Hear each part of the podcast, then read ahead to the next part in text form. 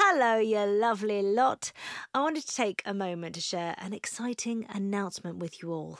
I will be doing a live show for Happy Mum, Happy Baby at the podcast show in London on the 22nd of May. This will be a live episode of this very podcast featuring me and a very special, soon to be announced guest. Get ready for a candid conversation, unfiltered truths, laughs, invaluable, non judgmental advice, and lived experiences. Dive into the complexities of parenting while juggling work, relationships, and personal growth. And we'll be talking beyond the baby years. As well as the live episode, the show will also include a Q&A with both me and my guest. Tickets go on sale this Friday, the 26th of April at 10am, but anyone who is part of the Happy Mum, Happy Baby newsletter will be getting early access to tickets on Wednesday, the 24th of April at 10am. To sign up to the newsletter and for more information about the event, please head to happymumhappybaby.com forward slash events. I can't wait to see you there. There's never been a faster or easier way to start your weight loss journey than with PlushCare. PlushCare accepts most insurance plans and gives you online access to board-certified physicians who can prescribe FDA-approved weight loss medications like Wegovy and Zepbound for those who qualify. Take charge of your health and speak with a board-certified physician about a weight loss plan that's right for you. Get started today at plushcare.com slash weight loss. That's plushcare.com slash weight loss. plushcare.com slash weight loss. Hey, it's Ryan Reynolds, and I'm here with Keith, co star of my upcoming film, If, only in theaters, May 17th. Do you want to tell people the big news?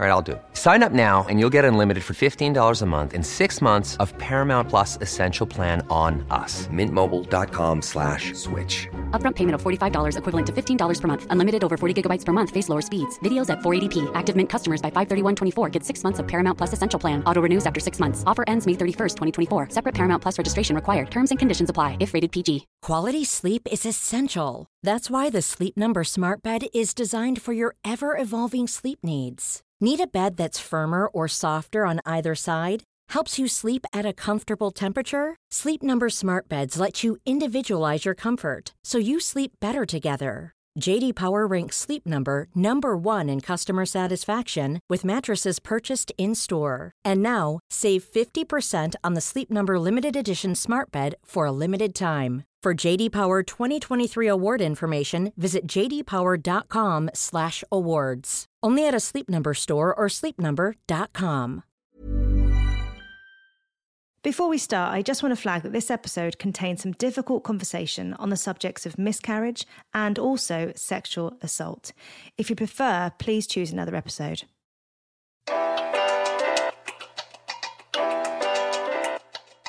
Hello and welcome to a brand new episode of Happy Mum, Happy Baby, the podcast. Today's guest has a little boy. Uh, she is a journalist and an author. She talks a lot about bodies. Yes. and you know all of us you know we have very different relationships with our bodies. Um, she also talks about gender. Um, her family setup isn't quite what she thought it would be when she first had ideas and expectations of what that might look like um, particularly because her then husband when her baby was six months old uh, revealed that they were going to transition Yes. She's written a book, Somebody to Love, which I'm halfway through and I'm absolutely loving. Uh, today's guest is Alexandra Heminsley. Hello, welcome. Thank you for having me. Not at all. And for Thank the you lovely so introduction. I'm I'm absolutely loving the book. Oh. I, I'm I'm enjoying it so much. oh, thank you. Yeah, it was a funny old time to write it because I it sort of felt like what the book's about happened in one life, then it was la- written in this sort of corona life, a, a massive, well, most of the edits and stuff, and then it was sort of published into this life, and so I feel like I've been unlocking, as it were. for about four years now. It's been like one giant lockdown of mat leave that rolled into life meltdown that rolled into Yeah. communal lockdown. Well, I've literally been talking to my husband about, you know, our chat today because I before every podcast episode, I, I sort of tell him about who, Yeah. who we're talking to, uh, and with you, and I was like, well, and this happened, and then this happened, and then this happened, and I feel like each little section could be its own chat because I feel like so much happened to you, especially within, you know, from the start of your parenting journey, Yeah. you know, until a year in, like th- there was so much packed into that. Yeah. And uh, So writing about it, no wonder there's so much to to unlock and unpack. yeah. And it felt like a really big deal for me to be as open as I am in this book. But because I'd written about women and bodies and my relationship with my body before, I'd written Running Like a Girl, which was about Mm-hmm. like being the world's worst runner and doing it anyway. And Leap In, which was about discovering swimming and open water swimming at the same time that I was having fertility treatment. I felt like I either have to just not talk about this anymore or tell the truth about what's happened to me because any kind of middle ground would have been a bit disingenuous because how I see everything in life is now quite different. How I see sort of any sort of conversation around diversity and what a woman can be and like these huge topics which is I just felt like I'd come out of a tumble dryer. And so I was like I either have to say nothing and just smile politely when people want to talk about my past work or actually kind of address it and look at how everything changed. So, uh, Thinking about becoming a mum, is that something that growing up you always just you knew that's what you what you wanted? Yeah, I absolutely never questioned that I would become a mum. I didn't. There was never any conflict about what if I meet the kind of person who doesn't want to have children with me or whatever. It was always like, well, that then that isn't the person I want to be with. And right up until I was married and we were trying to have a baby, uh, my then husband really wanted to have children as well, and you know we were really excited about it, but we had difficulty conceiving, and so I had IVF, and that was in itself. I mean, it's quite a brutal process, and I I never was I've never heard it described in the way that you do in the book. No, uh, Really? yeah, I, I feel like there was such a rawness, and it's brutal what someone who goes through IVF has yeah, to and it's completely one-sided as well.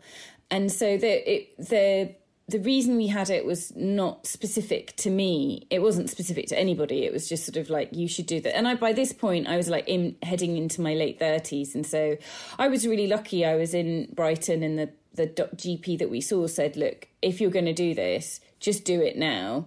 because your chances will be higher don't stress about it don't beat yourself up about it and that was really that was a big burden off that i didn't have that pressure and we did for the first round we didn't have any financial pressure either but physically it's really brutal it, you know it's hyperstimulation to make you sort of over ovulate and i think the thing that really i found really challenging was that I sort of lost sight of what was what I was actually thinking about what was going on and what was a hormonal response. Right. So I didn't really some days I'd be really sad and it was like am I allowed to own this? Can I just be really anxious about never having a child or is it just hormones and I should just assume that it will flow out of my body at some point?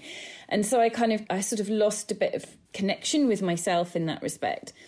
And then once I sort of got over that and, and we we did two rounds, um, but we got quite a lot of embryos, and our son was the absolute last. Um, it was last chance Luna, and I finished writing Leap In before we tried that because I was so exhausted by it and so sort of battered and bruised by the whole thing. I felt like I just have to finish this book and it not be dependent on what the result is. So I finished that, and then it, then the final embryo totally worked. And this is after a lot as well, because you had a miscarriage b- b- before Yeah. everything as well. I had a miscarriage when we did the first round, and then this, and that was the only embryo we'd had, Right. and so it was a big jump to do the second round, and then we, then I think we had five embryos from that, and I always say it's like why my son is so chilled out, like he was literally on ice for a for a whole sort of like giant long period of time. And then I was sort of like, oh, like it was meant to be. It was our last chance, and I did the book. And then they, then you know what publishers are like. They were sort of, so you're right. You've written this swimming book, and it's cold water swimming. So we thought we could take these pictures of you like in the water by the pier. And I was like six weeks pregnant, like, and it is that awful time when you don't want to tell people, but you also don't want to put yourself in a vulnerable position, Yeah. especially as I knew this was like our last chance and all of that.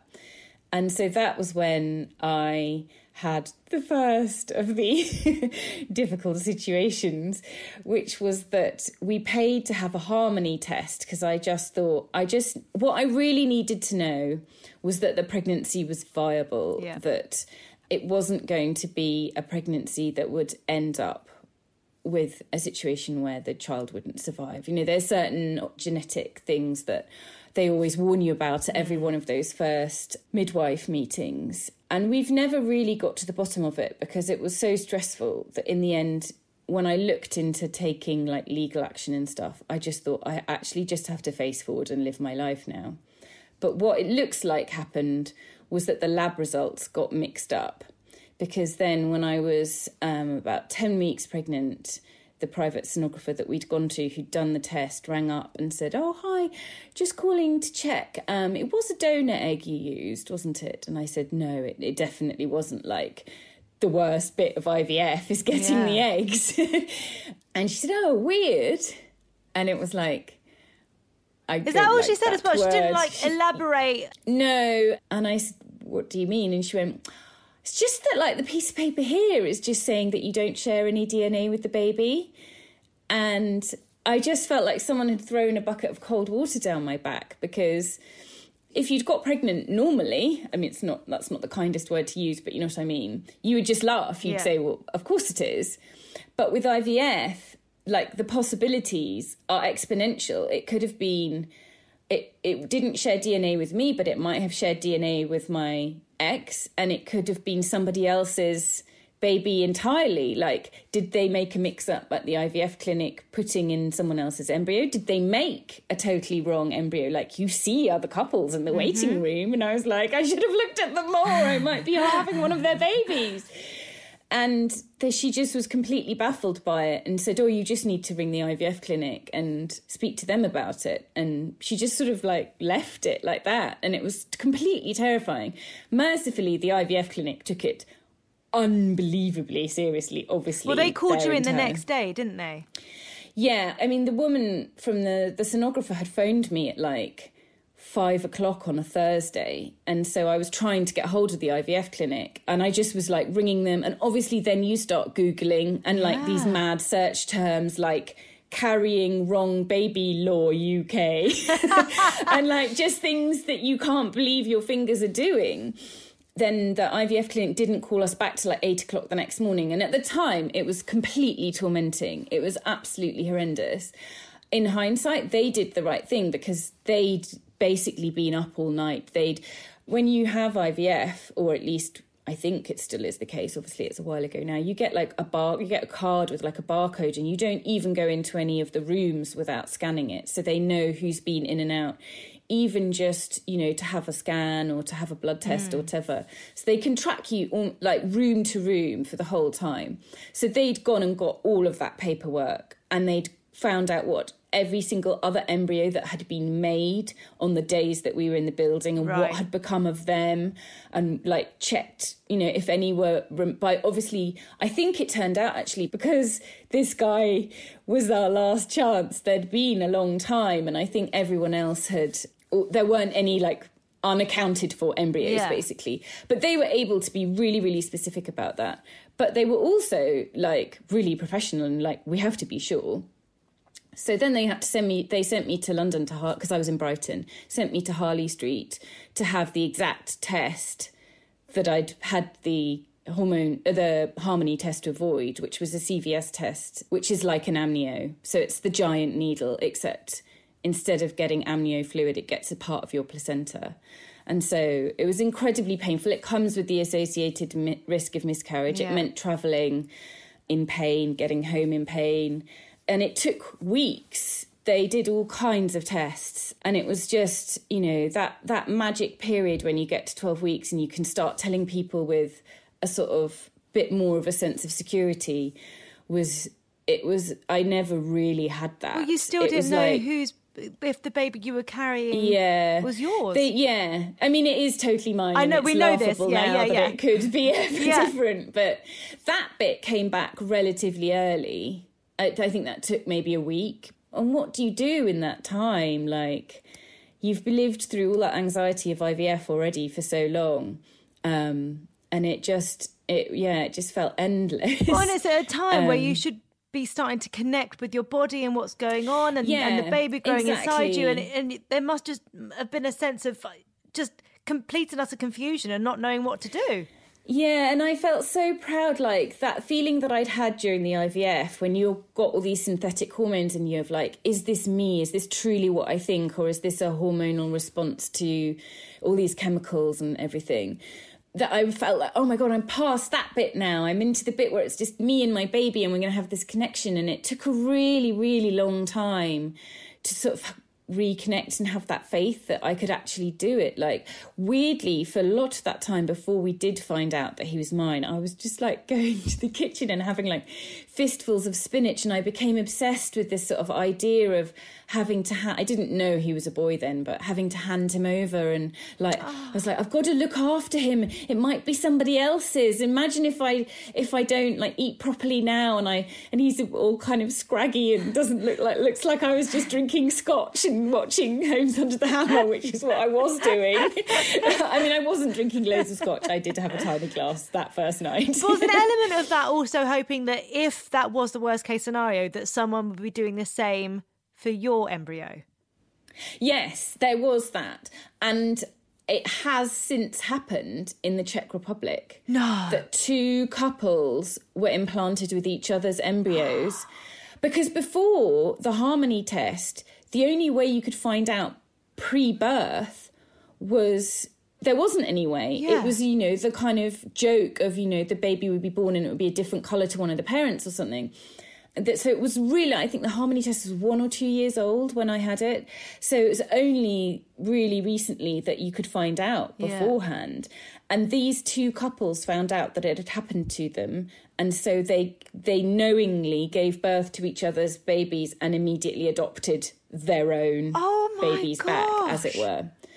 I wonder what those those couples, if they have a connection now. I mean, I know this yeah. is someone else's story, but I wonder if they then go through life and continue that connection and, and to speak to each other because yeah, because when you're pregnant, it feels like those moments that you have of feeling connected to your baby are the most intense forever feelings you'll ever have and they were they are still intense and special and magical. But now and my son's only just four like it's not like he's like even 12 or 20 or anything. But those moments seem like the head of a pin yeah. compared to all of everything that you share the minute that they're there and you can talk to them and get to know them and do stuff with them. And it's ridiculous how sort of exponentially bigger your relationship with them can grow once they're born but you don't know that when you're pregnant, when it's your first pregnant. You just, there's no possible way you could have that faith. Did your bond sort of, while he was still inside, did it start growing? Did you allow yourself to experience the yeah. pregnancy and, and enjoy it? Definitely. Once I'd got all those test results back, that was pretty much around the time that I started to get a bump as well. Yeah. So something that had felt like there was no evidence of it other than evidence that people were basically arguing over. And then there's a quite a sudden shift when you start to have those little fluttering feelings of the first movement and you start to see a bump and then suddenly it goes from being something that everyone else has a say in to being quite private and intimate mm. and i was yeah it was good it felt like the sort of reassurance that i needed came when at the same time as all the sort of science wrangling ended as well.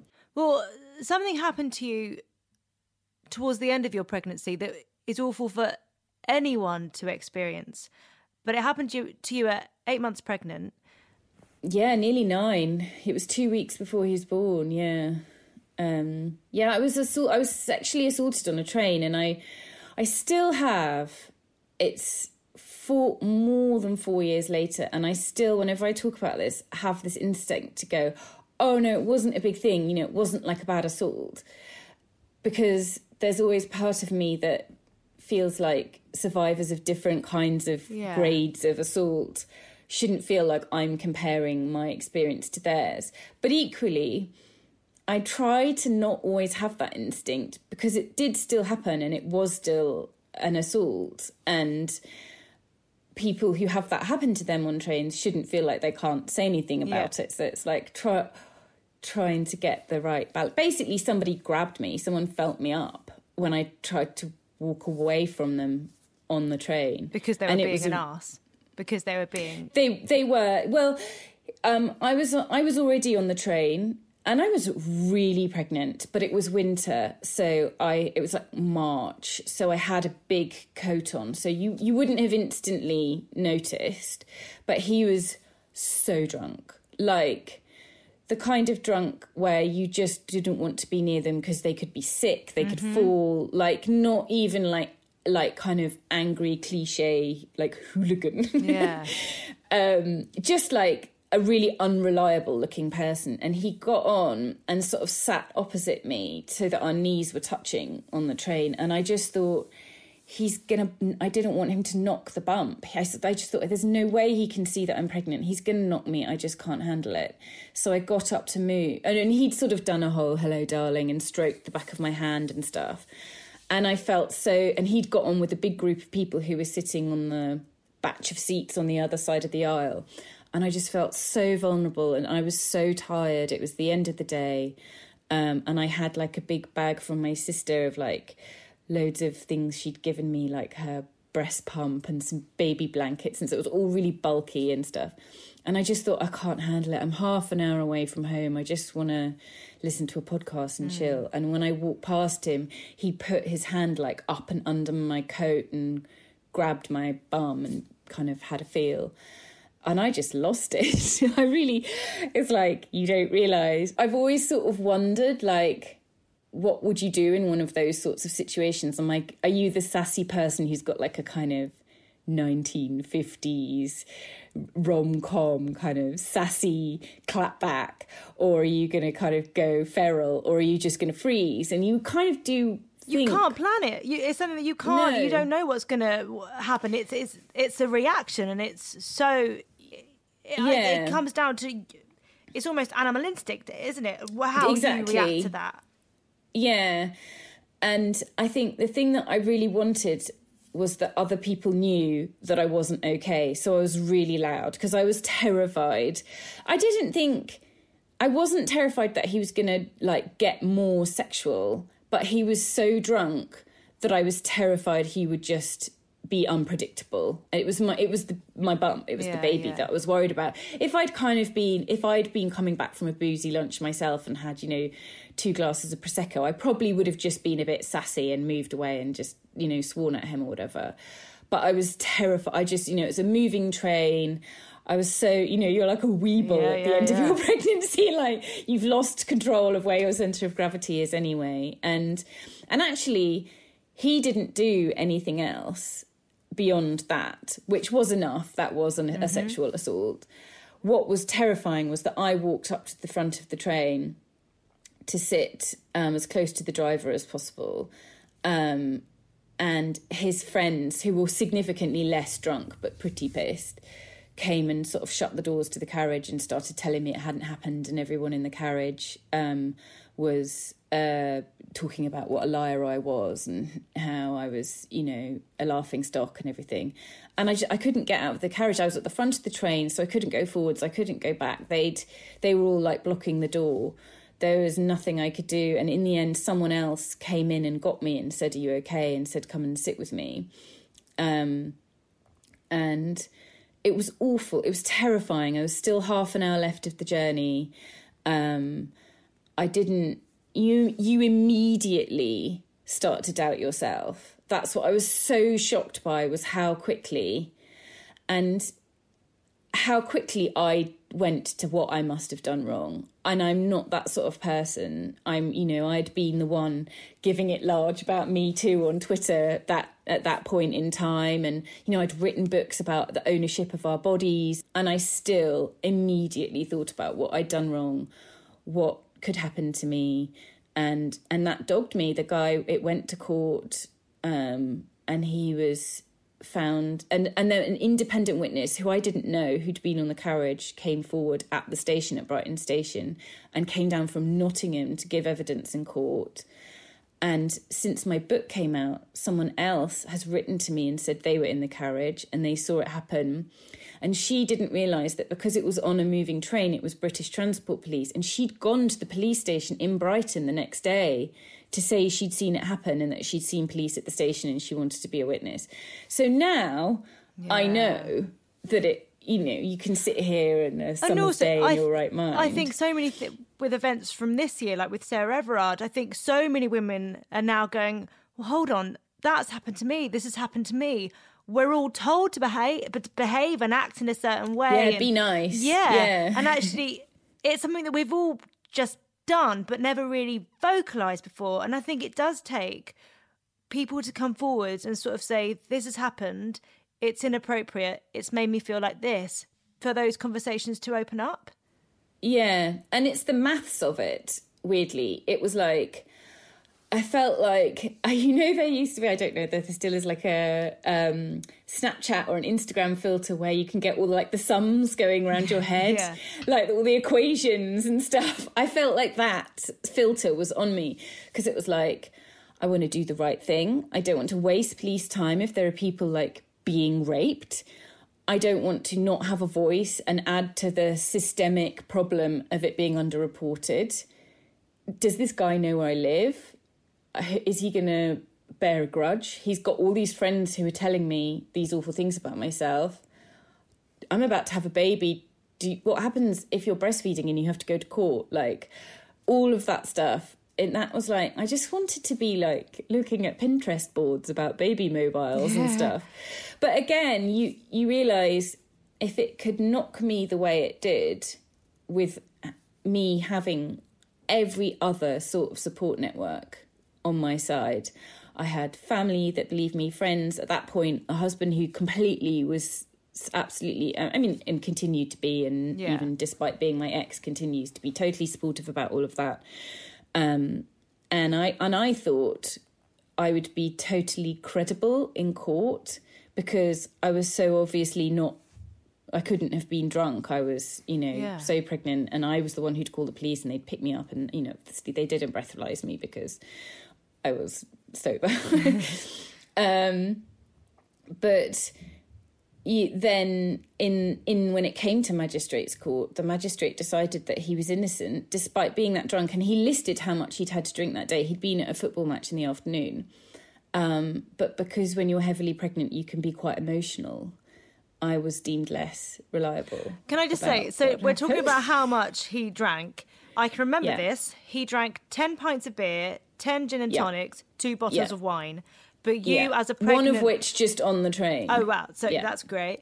Uh, so you being and that's a what he was prepared woman, though, to admit to. Wow. Yeah, but I was in the late stages of pregnancy, and I could have just been saying all kinds of crazy stuff was the attitude and there was no jury because it was a magistrates court so that was the decision and they said that being found guilty could have a really big impact on his life. But what about the impact on your life of essentially being told no you've just made it up or you've you've you've made it bigger than what it that's gaslighting. It was and it was again after the ivf and then after the test results that were wrong it started to feel like this sort of it was like some sort of living in the, some sort of alternate universe mm. where the things that i was being told kept i kept thinking no i'm pretty sure it's the opposite and it was it was the two days before Christmas, so it was just like I stayed for the whole case because I knew that if I didn't stay for the whole day, I wouldn't find out what the verdict was until in the new year. Right. And so it was just that's the end of it. Go home, and you know you see the guy's name on all the court documents, and you can see him on his Facebook that night talking about how much he'd had to drink and all that you know it's all there. You can i mean i would not recommend that, that was an unhealthy moment when yeah, i put his name yeah. into facebook. I am no longer on facebook. Um, but yeah and then you're just told to go home. And there's no space for any when there's a not guilty verdict like that there's nowhere for you to put your feelings. I mean obviously it's bad if you have a guilty verdict but at least there's a sense of being believed. Yeah. Whereas that it was just I just kind of had to go home, change a nappy, and try and face forwards. Has that other person um, who got in touch since reading the book? How how has, has what has that changed your view on it at all, having another person who was there? Yeah, say, it did. right? And actually, we had quite a long conversation about it because she said it had changed her as well. Like, to see it happen and to be felt she felt very threatened by the mood in the carriage as well. Because um, it was an otherwise like really quiet train. It wasn't like a kind of 5.30 leaving waterloo on a monday night yeah. kind of a train at all. It was a weekend. Um, and she said it had really affected her but that she felt loads better knowing that i was okay too. And you just think that's just me and i'm so privileged to have had the opportunity to write about it people wanted to publish it and I'm lucky that I'm just a chatty person mm. that would put that stuff out there. How many times is this going on and women are not saying, so the connection from the other person that sees it isn't being made? And there's these two women carrying this thing around, yeah. haunting them. And even though it was awful at the time of the court case, um, it was. Um, I was able to move forward because of the sort of connections and discussions that yeah. I've had since because of it. Yeah. I mean, it, it, it must have caused you a lot of stress for the last part of your pregnancy. They, um, I should say this because, in case it, it happens to anybody else, that the British Transport Police were really amazing with me. They were very, um, they, they, I couldn't have asked for better treatment. Did you worry though about how how it was, uh, you know, even the assault in itself and that heightened state? how that affected yeah. you you and him yeah oh my god last... by that point in the pregnancy i was already being told to travel with my notes i had high blood pressure I, in the end i was induced i did have a c-section because of my high blood pressure in the end so i don't doubt that it was a significant contributing factor to that and that was also read out in court um, but um, yes mm. Yes.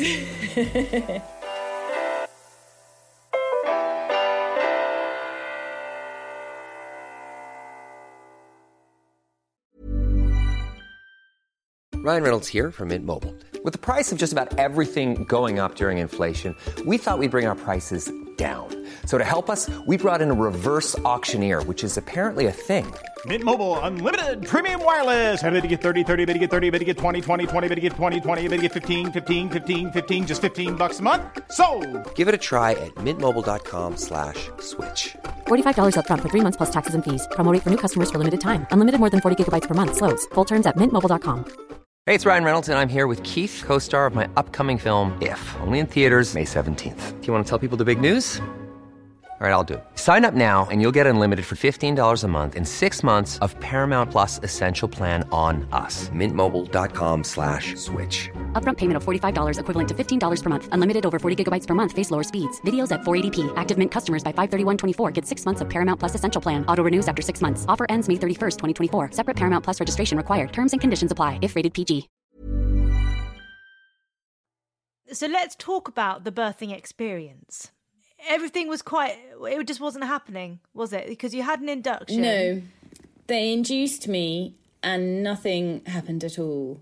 So in the end they they said to have a c-section. And i i was really lucky and i will say of all the things that went on in that period of my life my c-section was one of the best experiences. Really? because they said to me this has gone on long enough. And then, uh, by this point, obviously, my, my notes was like, I was turning up like a sort of Scooby snack teetering pile of paperwork. And then, and then there's a big red pen, and people's eyes would widen and they'd look down when they opened it. No, I'm kidding. It was only slightly like that. But they were like, this has gone on long enough. You, there's too much pressure on your heart now that you've taken these drugs and nothing's happening go home, have a pizza, have a glass of red wine, and we'll see you at seven o'clock tomorrow morning. And by that point in a pregnancy, especially with everything I'd been through, you're so sick of all the unknowns and you wake up gamely every day thinking, maybe it's today. Dare I make a plan to have a cup of coffee with a friend at 3 p.m. and you and every meal you make, you're like, shall we dip into the freezer with all the supplies? And and you kind of make your bed and think, when I get into this bed, will I be? And it's so exhausting. and to be told, go home chill out. That's your only instruction. See you in the morning. Was I felt like someone had given me so much power back and Yeah. agency, considering the reality of a C section is that you're completely surrendering your power hmm. in so many ways. But yeah, I felt calm. It was an amazing sunny day. I could see out of the window, and I just felt like that I'd been given a sense of agency back that I hadn't at that point had for like a year Yeah. Maybe even more. Um, but I did feel very disconnected. There's a very strange feeling about a C-section where you Well, because you can't feel anything, can you? So you're where you kind of can. It sort of feels it's exactly the same feeling as when you've got a toddler trying to get your attention and they're pulling at your clothes, like yanking the waistband of your trousers in a shop to go, Yeah. Mummy, come over here. It's like they're just sort of general sense of rummaging. yeah. Oh, but it yeah you can't you don't feel pain obviously. yeah. What was it like when you met him for the first time?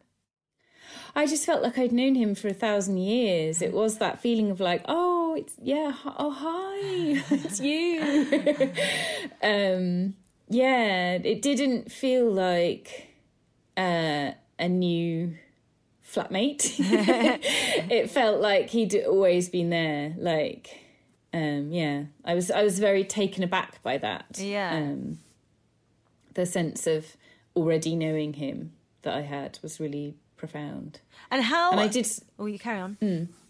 no i just i just really trusted him i think I, I felt like we'd been through so much already that now he was on the outside it was all going to be easier Yeah. What was it like taking him home? Oh, it was good. It was exciting. Yeah. Uh, sometimes I don't know if you get this when you look at old pictures, and I was, and I felt like I knew him already. And in hindsight, like, what was I getting back there? like the feedback was minimal.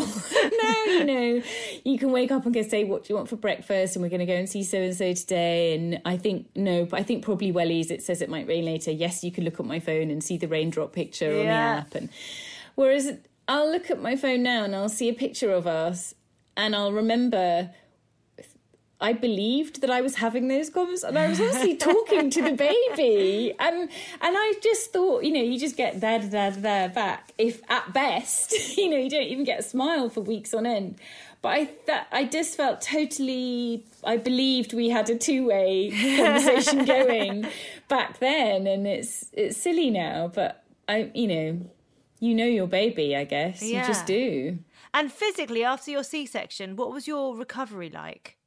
Oh, it was difficult. The scar was okay, actually. I was gobsmacked by how tiny it is. If anybody listening would be scared of a C section scar, I mean, it's, I think mine is at most the length of a mobile phone. And they're super At low as well, aren't they? Super low. Yeah. I thought it was going to be like the A4 length of piece of paper just below my tummy button. Yeah. And I and I thought that it was going to be like with me forever. And I don't know it's there most days and it healed really quickly and easily. I mean I was kind of slightly sort of overwhelmed and scared by it because it, it you're very aware how deep it goes. Unlike a, like if you cut your hand in the kitchen or whatever, it's rarely that deep. Whereas I could feel it healing on several layers, but uh, my my pelvis had been very misaligned by carrying my son so much on one side. And it was just something that just was sort of like knocked away by everything else that had been going on. And it took me a really long time to get my core strength back to run and to swim. And those had felt like my sanctuaries and my superpowers all that time before. So that was really difficult it took me so long to enjoy those things again Also, because, I mean, your journey into motherhood and this new life of family life kind of kept progressing and, and adapting because at six months, and I know that you and your ex, you talked a lot throughout the journey of IVF about how things Yeah. might change and how you, you know it feels like reading the book that there was such an open communication about Yeah. that aspect of it, but things completely flipped on their head six months in. Yeah, I realised, and I think it was the point in which my ex realised that they were trans. And I think you can never un like reverse hack these things and work out what would have come first in another world. I think maybe the sort of hyper gendered nature of IVF and a pregnancy and the language around it and the stereotypes that often accompany it, I think they chipped away at my ex in a way that for however long they've managed to say to themselves like this isn't what's happening this isn't who i am this isn't who i am i think i mean i should say it's she i we use female pronouns Yeah. now she but it's confusing until you've put that context in. We're, we're there now, so Um, we're at that part of the story. yeah, she, I think I can't speak for her and I can't speak for the trans experience, but as I understand it, she'd tried every possible way to not be trans Yeah. and the absolutely super hyper gendered nature of parenthood in a, a a point at which everyone was treating her as the dad was a sort of tipping point. And I think in a lot of ways, I realised it first and was begging her to sort of you don't want to impose what you think is happening to someone on them in case it's not. yeah. Um, So it was very delicate and terrifying series of conversations that had to go on between us because I knew that she was suffering enormously and she was the closest person to me in the world and was being an amazing parent and all of those things. But also, I knew that I'm straight and I felt like it could detonate the marriage to say, look, is this what's going on? And in the end, I think we managed to discuss it together and got there together. And it was, it was completely devastating because we both were really close, mm-hmm. committed parents. We'd gone through so much together, and neither of us wanted to be separated. But also, I couldn't ask her to not be trans any more than she could ask me to not be straight. Yeah. So we were at the end of the road that a marriage could go along. And it was totally devastating.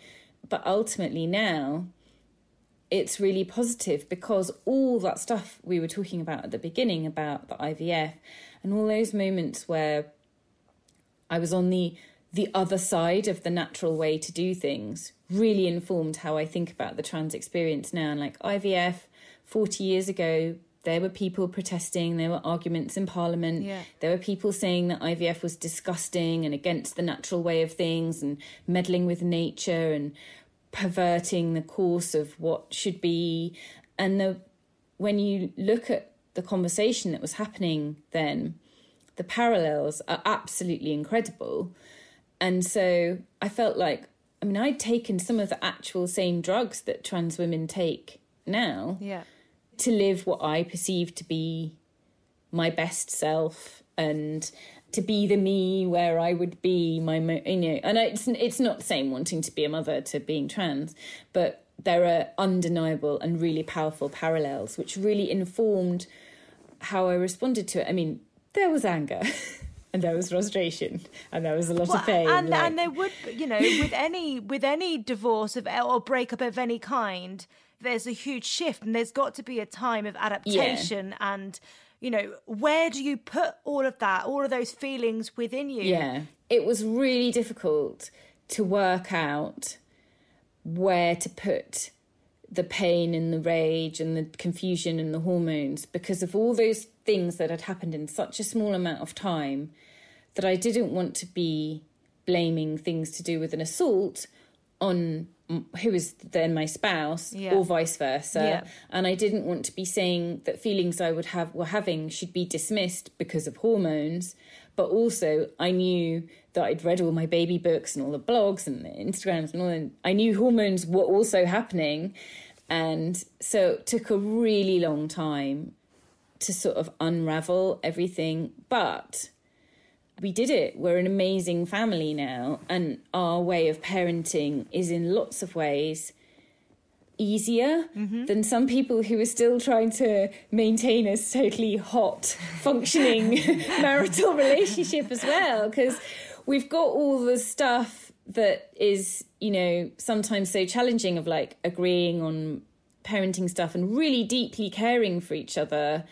But there's like this sort of amazing untethering from ego where it's like no one could really be to blame for this absolute quagmire that we ended up in. There could be responsibility, and you know, I could have done with some more information a bit sooner, admittedly. And at the time, you know, there were definitely dark, dark days where I felt like, oh, how convenient for you that I went through all this and the minute you got your baby. And I definitely did think those things in flashing, fleeting moments, but I definitely don't believe that truly was any kind of master plan. But there's got to be so many conflicted feelings because, uh, on the other hand, this is someone that you love and you want them to be themselves, and, and there must almost be a, as well as everything else, a pride in them allowing themselves the freedom to kind of express yeah. who they are.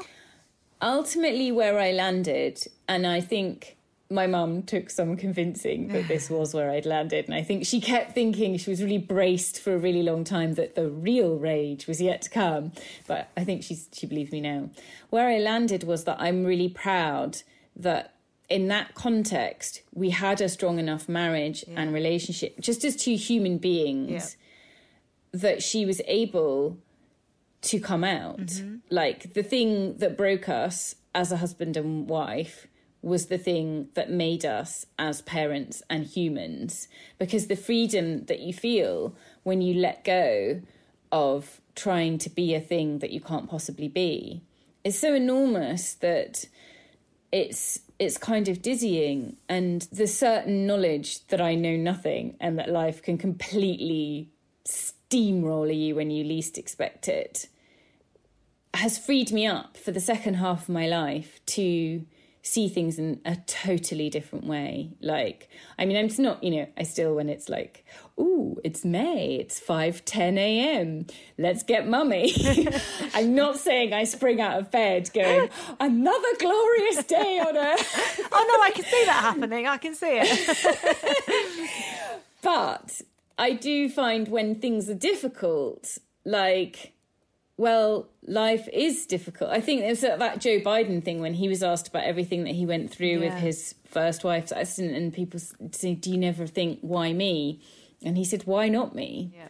And once you can think, "Well, why not me?" It had to happen to someone, and I had a good network and good coping mechanisms and stuff, and I survived. So, so it's kind of on me to make the most of it now. Mm. Like it, it turned out okay, and that's it's really made me feel strangely a lot more powerful yeah. in how I parent and stuff because there's so much fear of the unknown around parenting and I can remember being in a playground a couple of years ago with a friend and she was like, "Oh, I don't I don't like my daughter going on that one like so and so's daughter fell off and, and she and she broke her arm." And I kind of and I and at the time I think she thought I was a monster. I just sort of shrugged and went, "Yeah." And she went, how can you let your son still, she was using his name, she's like, how can you let him still go on it? And I was like, he might break his arm. One day he might break his arm. Like, but also he might play on loads and loads of playgrounds first. And it's not, and, and it, took, it did take a couple more quite intense play dates before she thought I kind of wanted my son to break his arm, I think. But, but it's that feeling of like, I can't live worrying that this thing would happen. It's a playground. It's it's not like I'm letting him climb on broken glass or whatever.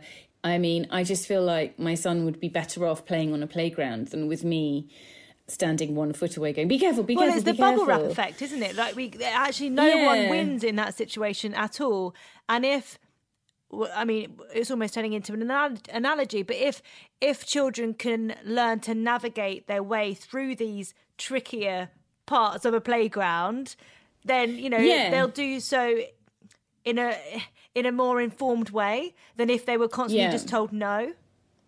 Yeah, and I kind of don't. I, obviously, I don't want my son to break my break his arm. That would be horrible. But it happens to loads of children, and what they probably learn from it is that their arm gets better Yeah. and they are more careful about other things in future and what I learned from really awful things that happened to me was that time passes and things heal and, and they those experiences I've been through have enriched how I see things. Not enriched to the point where I'm like flinging him around playgrounds, but that I want him to have a share of that too.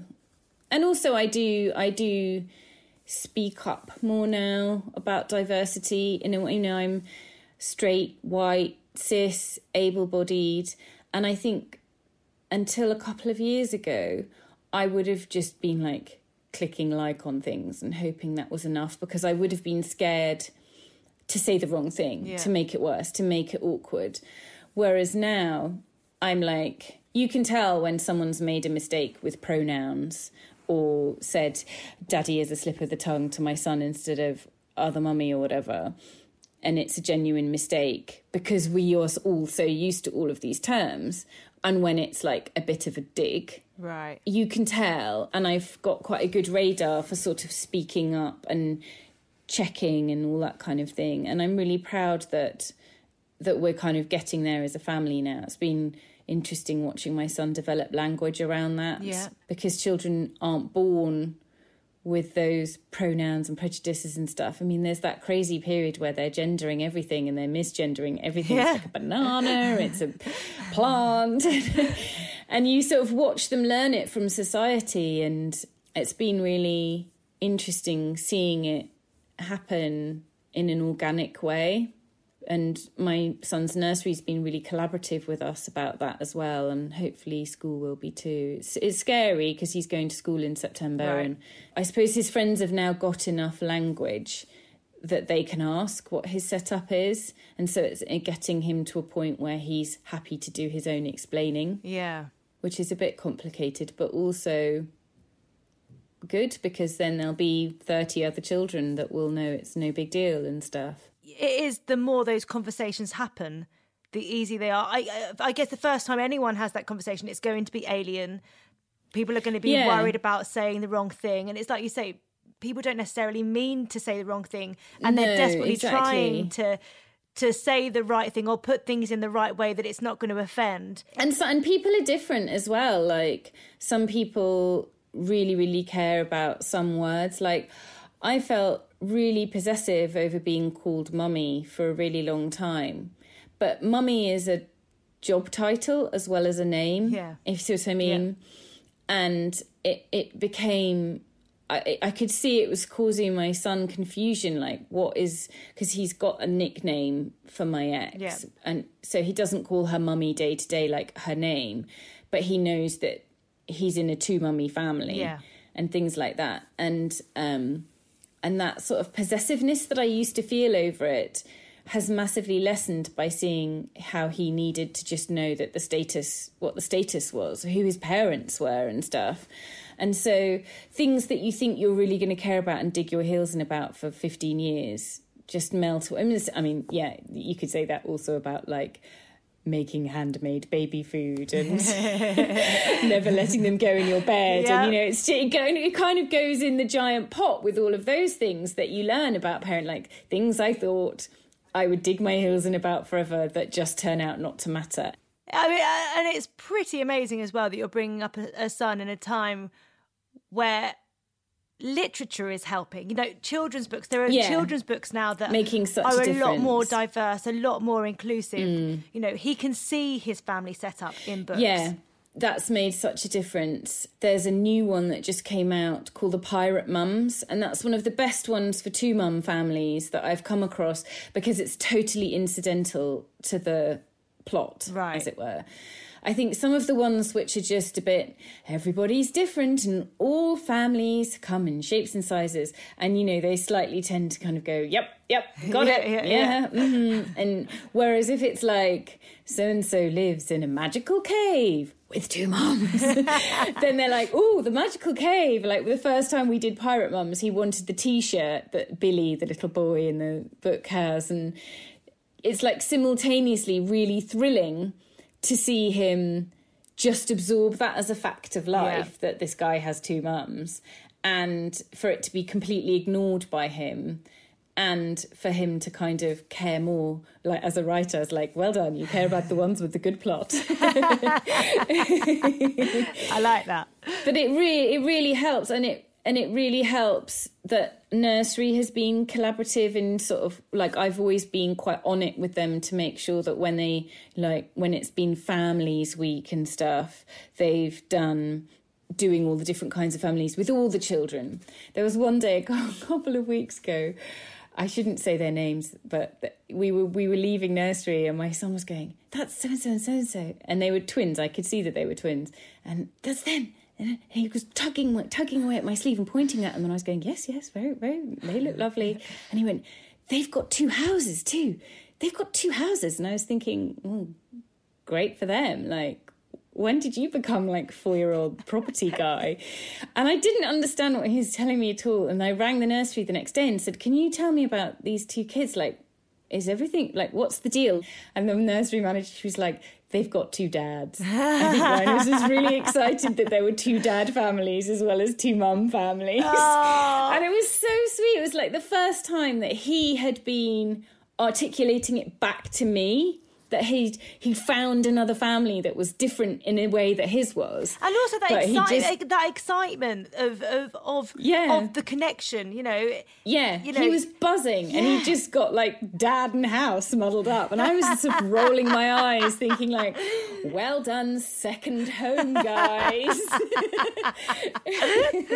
Well, I hope nursery after you know once once your son leaves and once those twins leave, I hope they continue to have that as part of well, their it's in. Brighton. I think, yeah, it, there's definitely other families, but there's a sense of community with that stuff that that I never imagined I'd have in my life because it's a curious position to be in to be like a lifetime member of an LGBT plus family while being totally straight and Yeah, cis. yeah.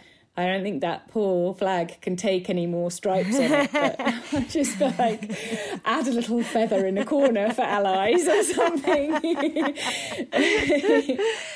Alex, if you could write a letter on on motherhood, who would it be to, and what would you say? um, Or parenthood?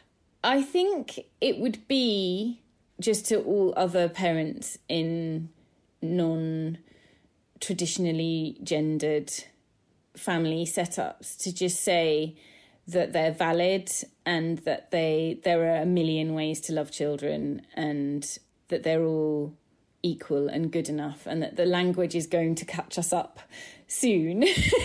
And we were all working on it together. I just i think there were moments when i felt so lonely about my kind of curious half position of being in and out of the lgbt plus community and yeah it would be to say that it's it's totally valid and and i'm learning that more and more all the time more making more connections and that because there's no shortage of information about all sorts of other areas of Yeah. just i say regular because i don't want to say that other families aren't regular but you know what i mean Yeah. traditional motherhood so yeah that, that i think that's who i'd write to to say like we're doing our best back here we're a couple of years ahead of you we're we're neatening the path as we go and finally, because I know you've got to go do pickup, could you finish these three sentences? Uh, being a mum means. It means what your child perceives it to mean. A child will find its mum if it is given the opportunity to. I spun too far away from traditional biology to feel truly adhered only to the biological aspect of it. Yeah. And since having children, I. Since having children, I have had a lot less sleep, but I think everybody says that, I'm sure. Um, I've embraced the unexpected. I've realised that, that that is life. And I'm happy when. I think I'm happy when we're together as a family because I'm reminded that it's possible for all different shapes and sizes of families. That's lovely. Yeah. Thank you so much for, for coming and having a chat. I feel like we could have spoken for hours and hours and hours more, but I'm, I am aware that your son is, is in, in nursery waiting for you. Um, oh no, it's okay. He's only across the road. Oh, so that's it's good. Not, it's not like I have to get in a car. Well, thank you so much. Thank you for having me. Not at all.